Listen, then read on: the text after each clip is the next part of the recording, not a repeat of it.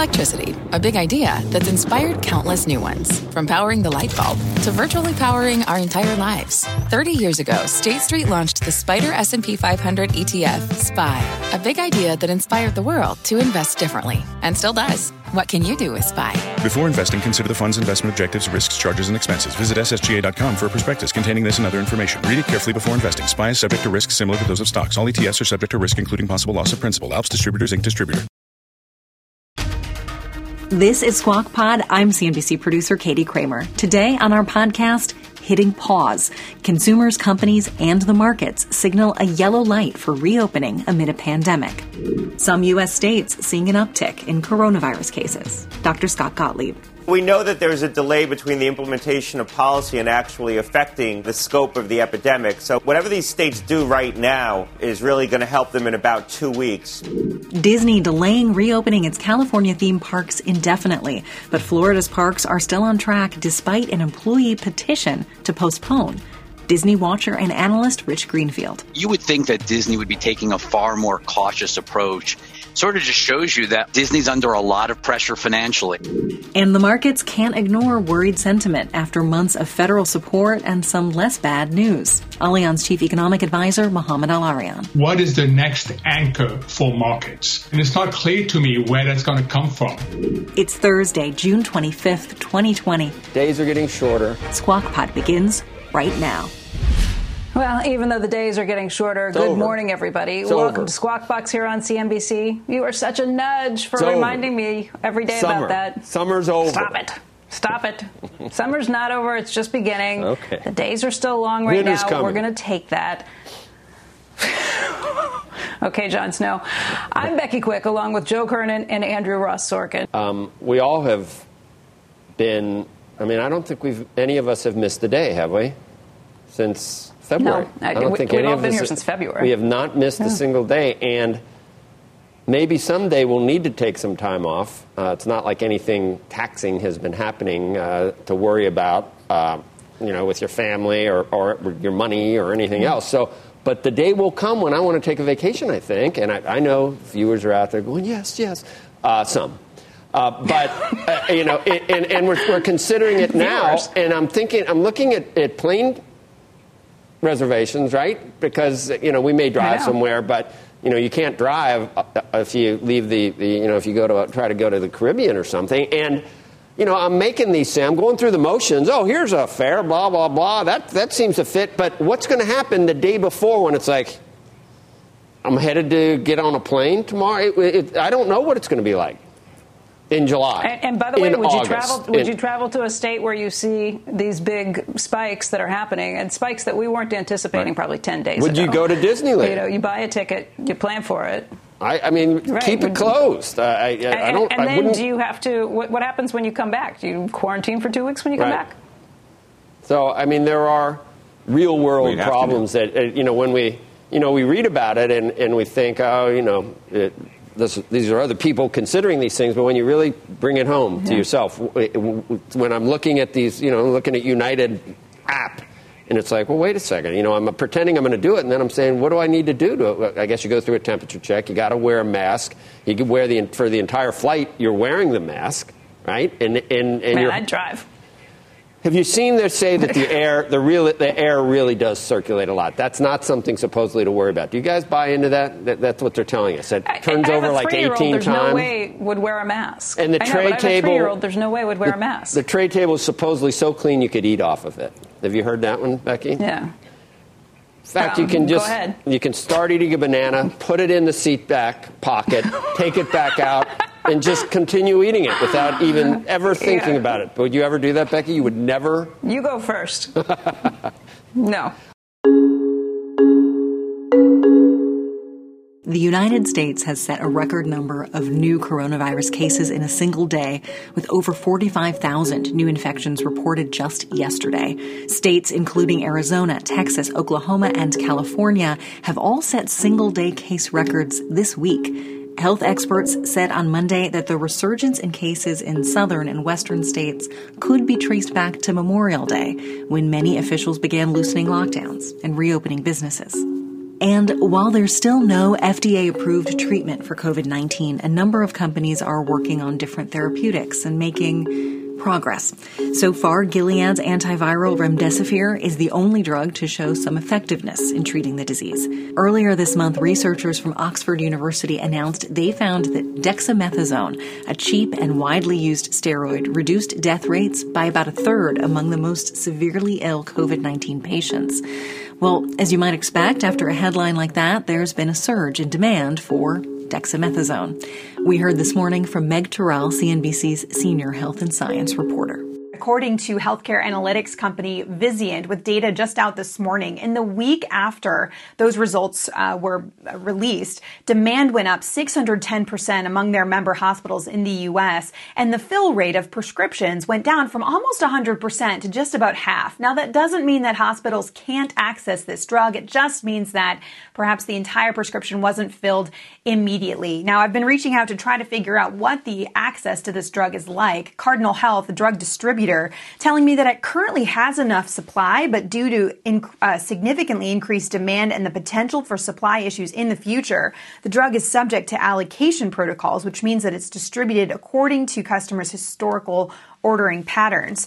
Uh, now, this drug is given both orally as a pill and through an IV. And the IV formulation, Erin Fox at Utah tells me, has been in shortage since at least 2011 that she's been tracking, according to these on uh, because of these ongoing manufacturing issues for these sterile injectable products. Uh, now, according to the FDA drug shortages database, at least four companies are reporting that IV form has been in shortage and they're citing increased demand. Uh, we reached out to all of them didn't hear back. Mylan does say on the FDA drug database that its drug is available, but it does cite that increased demand. And guys, companies like Pfizer and Sanofi are also smaller makers of this product. They don't supply, at least Pfizer doesn't in the US, but they do say they're looking into increasing production for the eight countries they do supply. Back over to you.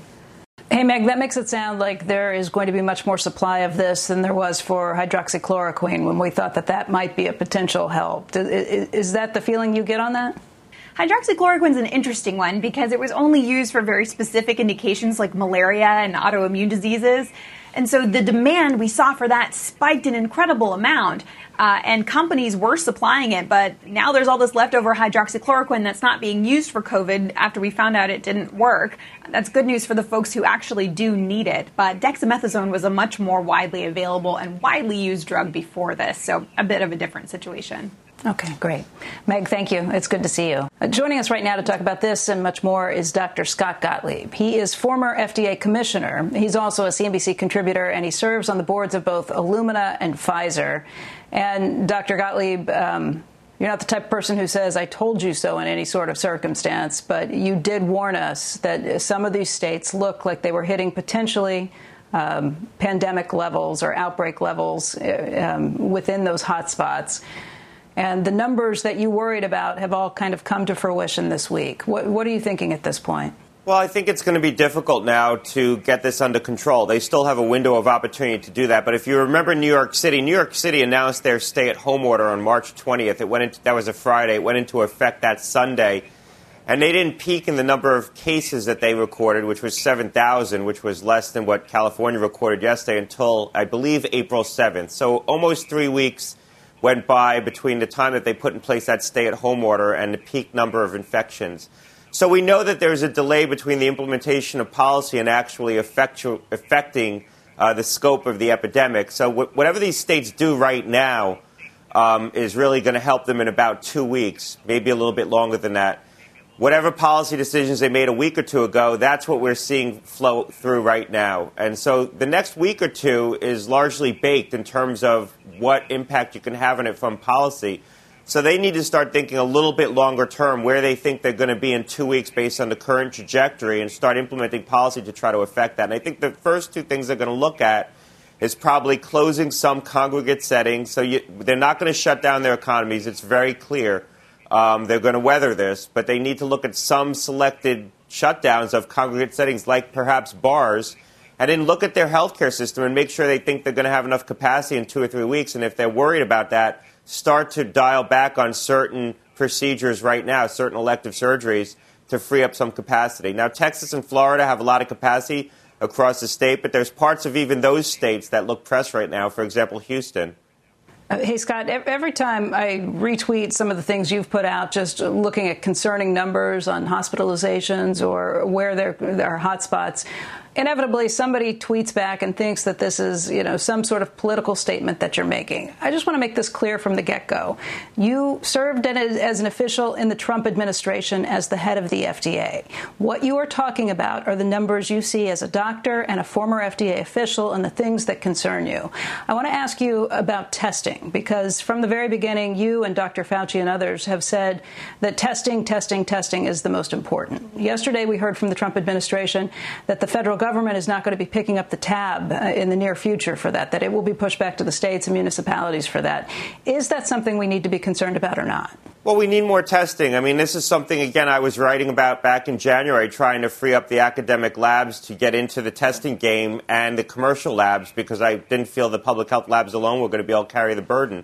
So this has been a consistent theme of mine um, as well. The more that we test and turn over cases, the more we can get people identified and isolated um, people, when they find out they have a positive infection, will do the right thing. They will self isolate. They don't want to infect other people. So, getting people diagnosed is very important.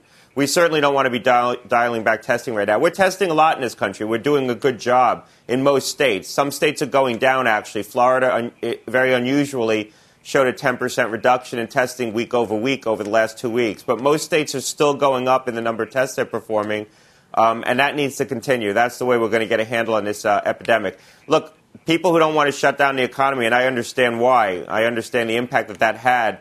But if you don't want to shut down the economy, you got to decide what you're for. And if you're going to be against um, universal masking, against testing, against tracing, and you don't want to shut down the economy, you're just going to have to tolerate then a very large epidemic. And I think once these epidemics start to spread larger than they are right now in these states, you're going to start to see excess death and disease you're not seeing that right now because it's mostly in a younger demographic in Florida, for example, but it won't stay there. There's a lot of infection in states like Texas and California right now, and Florida for that matter. South Carolina looks troubling, Alabama, Georgia's starting to look uh, troubling, North Carolina, Arkansas. So this isn't just confined to a handful of states anymore. Just on an economic front, if consumers don't hear about testing, then maybe they feel better about it. But if they realize there's there's less testing and we don't really know the situation, I would think that they would feel less confident about getting out there if they don't feel like they have the real facts. Well, the reality is what's going to drive this is what happens to the hospitals. And what forced the hand in Texas was the doctors coming together and saying, we have a challenge here. And that's what forced people's hands in New York as well. Um, I don't think medical providers, nurses, doctors want to work in a COVID only healthcare system where they're not getting support of elected leaders. And so when the hospitals start to get pressed, they're going to, they're going to press policymakers to try to take steps to mitigate the burden on the healthcare system. Doctors don't want to take the risk of exposing themselves to a COVID uh, only healthcare system if if people aren't helping them. And um, when you see Texas Medical Center right now, the projections on their website, they're going to be in surge capacity in a couple of days. And within two weeks, if current trends continue, there'll be an unsustainable surge capacity, which means creating ICUs out of parts of the hospital that shouldn't be turned into ICUs. Right now, 27%, as of yesterday, 27% of all their ICU beds were COVID patients. And so you're starting to see some strains even on very big healthcare systems that do have capacity to sustain an awful lot.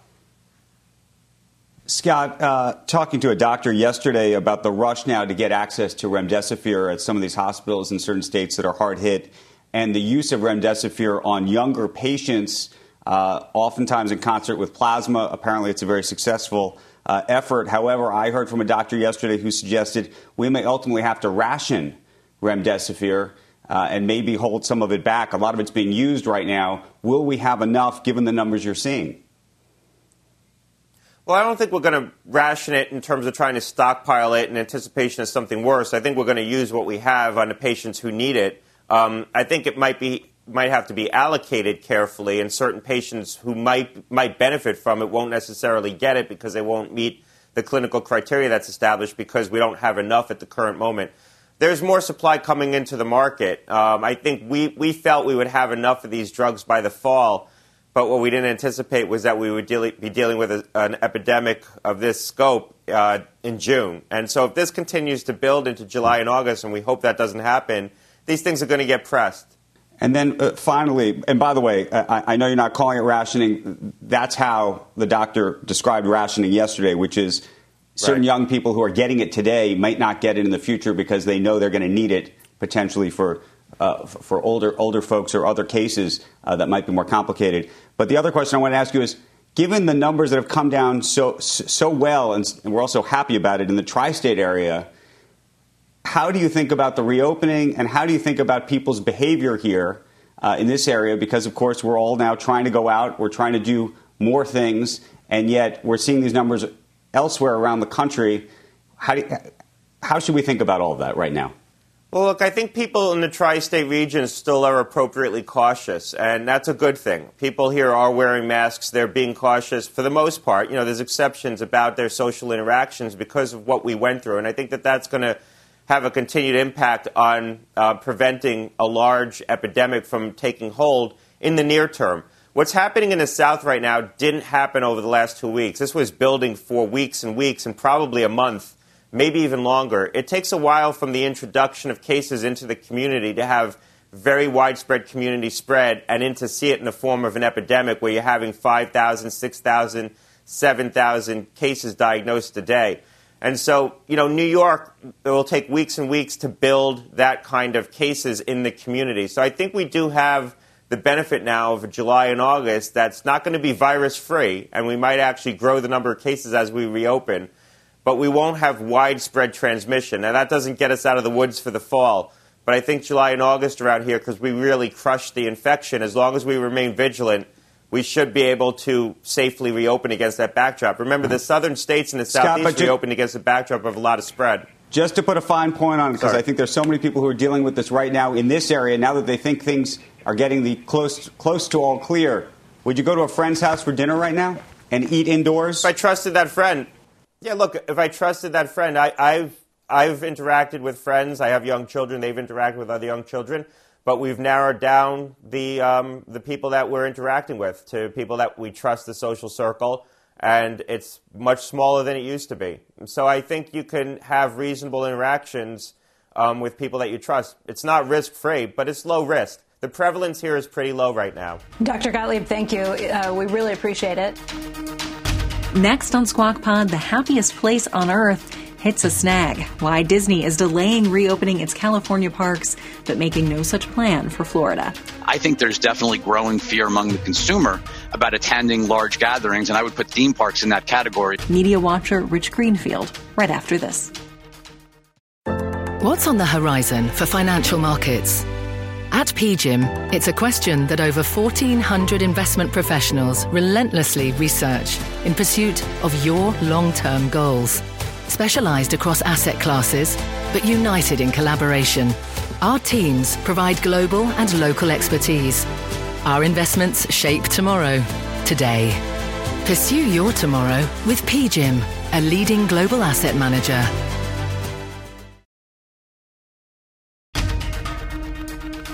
This is Squawk Pod. Here's Andrew Ross Sorkin after Disney's uh, shares dropped nearly 4% yesterday on concerns about its theme park reopenings. It announced an inf- indefinite delay last night. Julia Boorstin joins us now with the latest. Julia. Disney is delaying the reopening of its Anaheim theme parks and resorts and hotels, canceling the proposed phase reopening that was set to start on July 17th. Now, the company is saying, quote, the state of California has indicated it will not issue theme park reopening guidelines till sometime after July 4th. Given the time required for us to bring thousands of cast members back to work and restart our business, we have no choice but to delay the reopening of our theme parks and resort hotels until we we receive approval from government officials.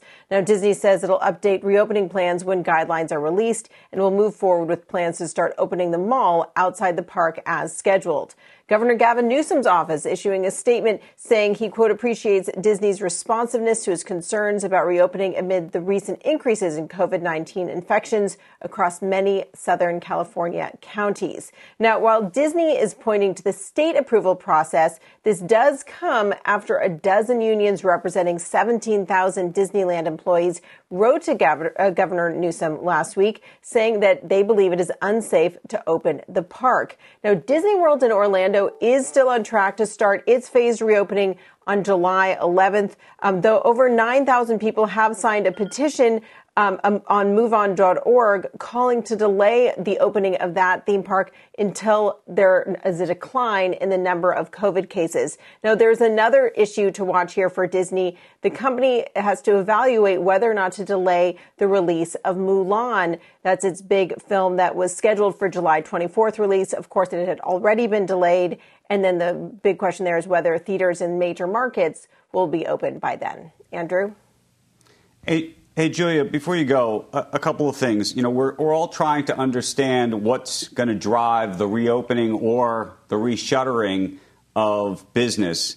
In this case, it appears that what's happening in California is being driven by government, not by either a corporation or consumer or consumer demand.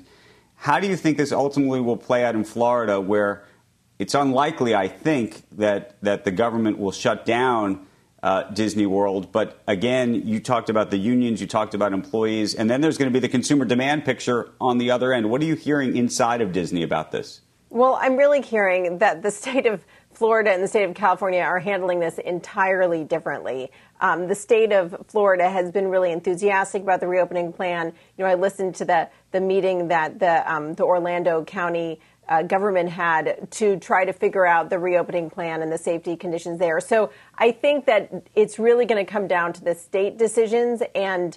Um, and I think that to a certain extent, the behavior of people and consumer interest is following those state guidelines. So I think we will probably see Orlando open as planned, though Disney does have to deal with the question of whether employees really feel safe returning to work um, and where they are negotiating with unions with that. So I think um, right now, the first step is making sure that the governmental perspectives are aligned. After that, you have to get the employees, and then after that, it's whether or not there's consumer demand. And what? But what is your sense on the consumer demand side of this, given what's happening in Florida? By the way, the NBA obviously is is, is hoping to get down uh, down there as well. So there's there's a lot riding on this, but. As we see flare ups around the country, you're even seeing in places like Texas where the government has not cracked down uh, for example, on, on, on, certain things. But the consumers, unto themselves, the public is starting to, just given given given yeah. some of the real health concerns. You know, it's um, it's really hard for me to tell. I think there's a really wide ranging uh, perspective about whether or not people are just so eager to get out of the house. And this is something I hear also about the movie industry. People are eager to get out of the house. Their kids have been cooped up. They've promised their kids something to look forward to. So I do think there will be a certain portion of the population um, that will be eager to get out there. The question is just how many people is it? And I think there was an assumption that by now, by summertime, there would be a, a lull in cases. People would be able to get out there. And I, I, I wonder if that's just sort of changing uh, the people's perception about things because I think going into the summer, the assumption was it would be totally fine by July to start this phase reopening. And I don't know if people are going to change their minds, but there is a sense, both from the film industry and the parks industry, that people are raring to go. The question is whether this new uh, this new spike or increase is going to influence that. All right, uh, Julia, uh, thanks. Joining us now, uh, Rich Greenfield of Lightshed Partners, a co-founder.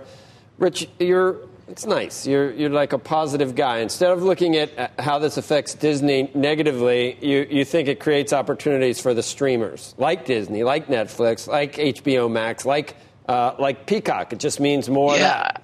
Look, I mean, everyone's got to be figuring out new strategies because I think the question that Andrew was asking to Julia is sort of unanswerable, right? I mean, we don't really know what consumer behavior is going to be. I mean, I've heard movie studios have been doing studies saying upwards of 50 to 60% of frequent moviegoers are not comfortable going back to theaters right now, and that's probably sort of pre vaccine. So, you know, you're looking at an extended period of time where attendance to movie theaters, even if they open, is going to be severely depressed. So you've got to figure out new things. I mean, look at what Universal did with Trolls.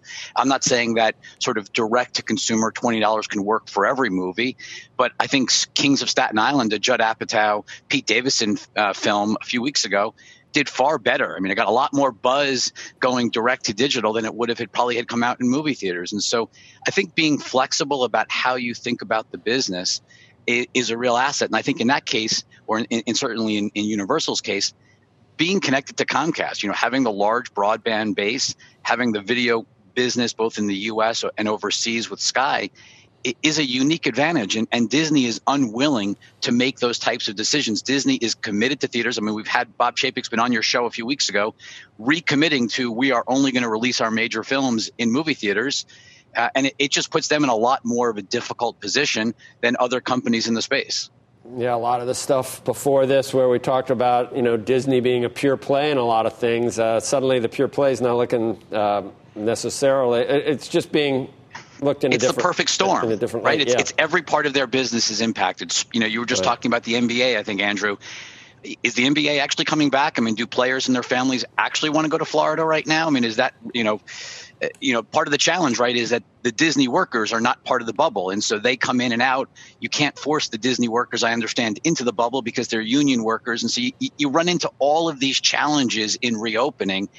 And I think it's why investors are going to continue to lean and move away from these legacy media names like Disney, look towards names like Comcast, look towards Charter, look towards um, Netflix and, and Snapchat and Twitter. I, I just think that the, the traditional media space, the pure plays on programming, going to be very difficult over the course of the next six to 12 months.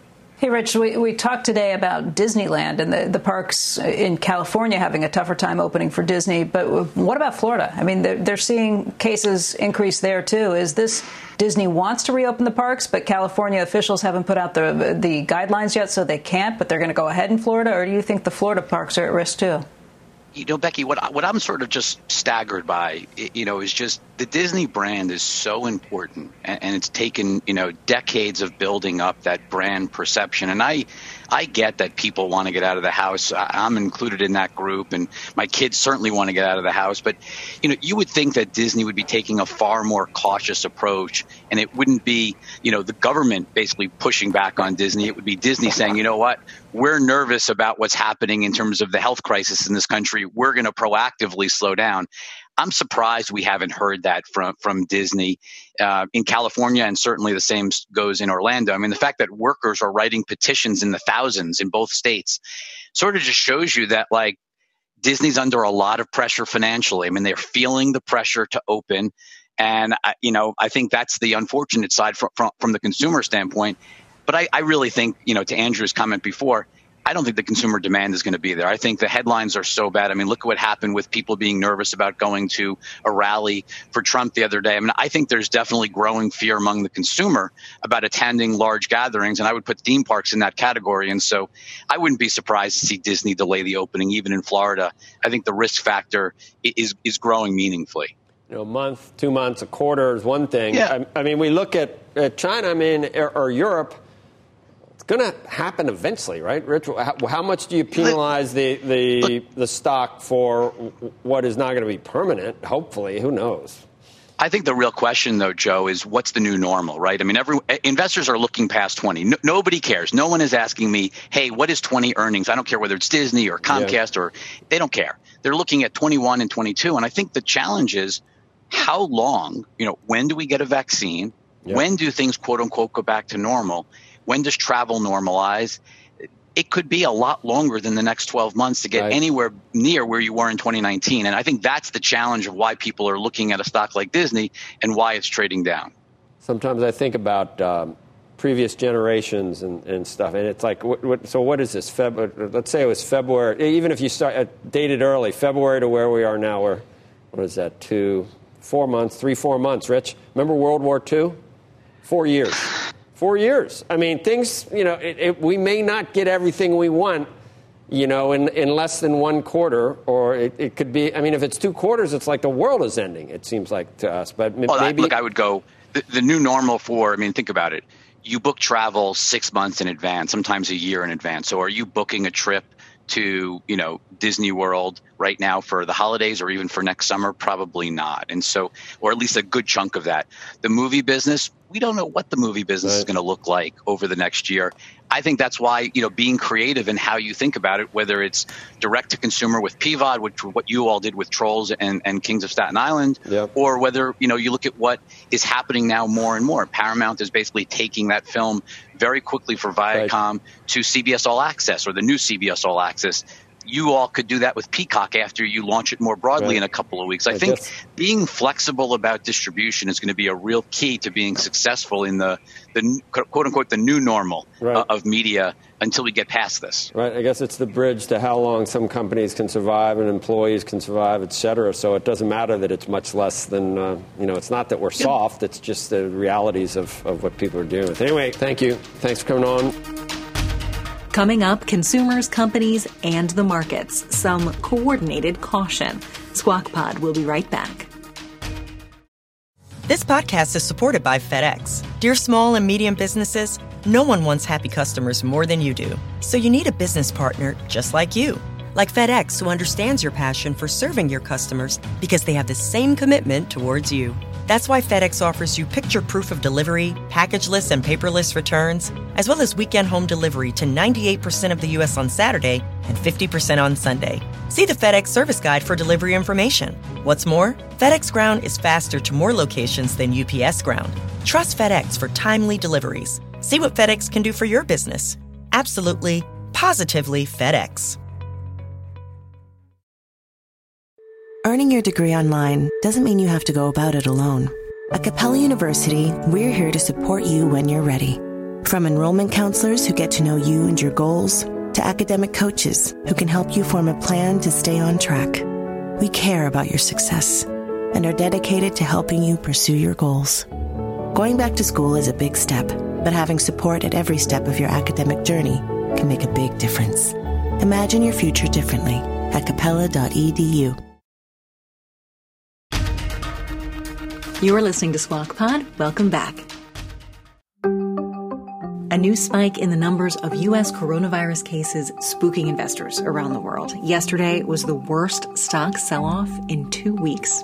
So we turned for market analysis to Mohamed El-Erian, Allianz chief economic advisor. He says the underlying factors driving the sell off should not have been a surprise to investors watching every headline about the containment and spread of COVID 19.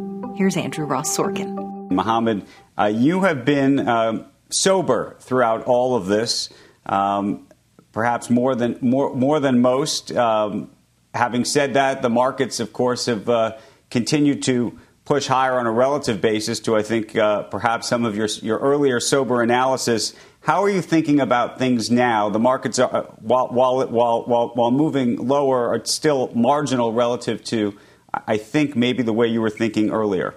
Good morning, Andrew. Look, the market is looking for an anchor. Um, it had the anchor initial of, uh, initially of policies, fiscal and monetary. That anchor then got handed off to reopenings, and then that anchor got handed off to retail flows. But retail flows no longer have the same influence. You could see this from what's happened to the rotation trade. You can see this from what happened um, yesterday. So the big question is what is the next anchor for markets? And it's not clear to me where that's going to come from. And so, as as you think about this, to the extent that the market takes a a, a pause or or perhaps even tumbles, you know, I remember we, we used to ask you, do you buy on the dip? And you said no. Do you feel differently now? So I think people should be ready for more volatility. What I don't like is when I hear people say go for the reopening trade as opposed to the stay at home trade. As you just heard, living for co- with COVID is not going to be a linear process. It's going to be bumpy. I also don't think you should fade the US in favor of other markets, especially not emerging markets. They're going to get hit even harder. So the relative calls for me are pretty straightforward. The absolute call is really tricky because it depends on your feel for technicals. And I don't enjoy betting on moral hazard, which is the other way people are playing um, this market, which is betting on more policy. They're betting on the Fed imposing yield curve control. I, I'm not comfortable doing that. But if you're comfortable doing that, I can understand why you would. Well, let me ask you about that when it comes to policy. As we see continued breakouts uh, and spread uh, of coronavirus throughout the country, there is, at least among some investors, an expectation that the government, uh, putting even aside the Fed, but in terms of government programs for small businesses and the like, if you thought those were ending, there's now, I keep hearing, a renewed view that maybe they will come back. And some of them should come back, but they should be much more focused. They should be pro work. And importantly, they should be combined also with two other sets of policies, which is one, making sure we can live with COVID well, which is a health emphasis policy driven approach. And secondly, preparing for the world after COVID. But Andrew, if you put all that together, that's a lot for this Congress to get through before November.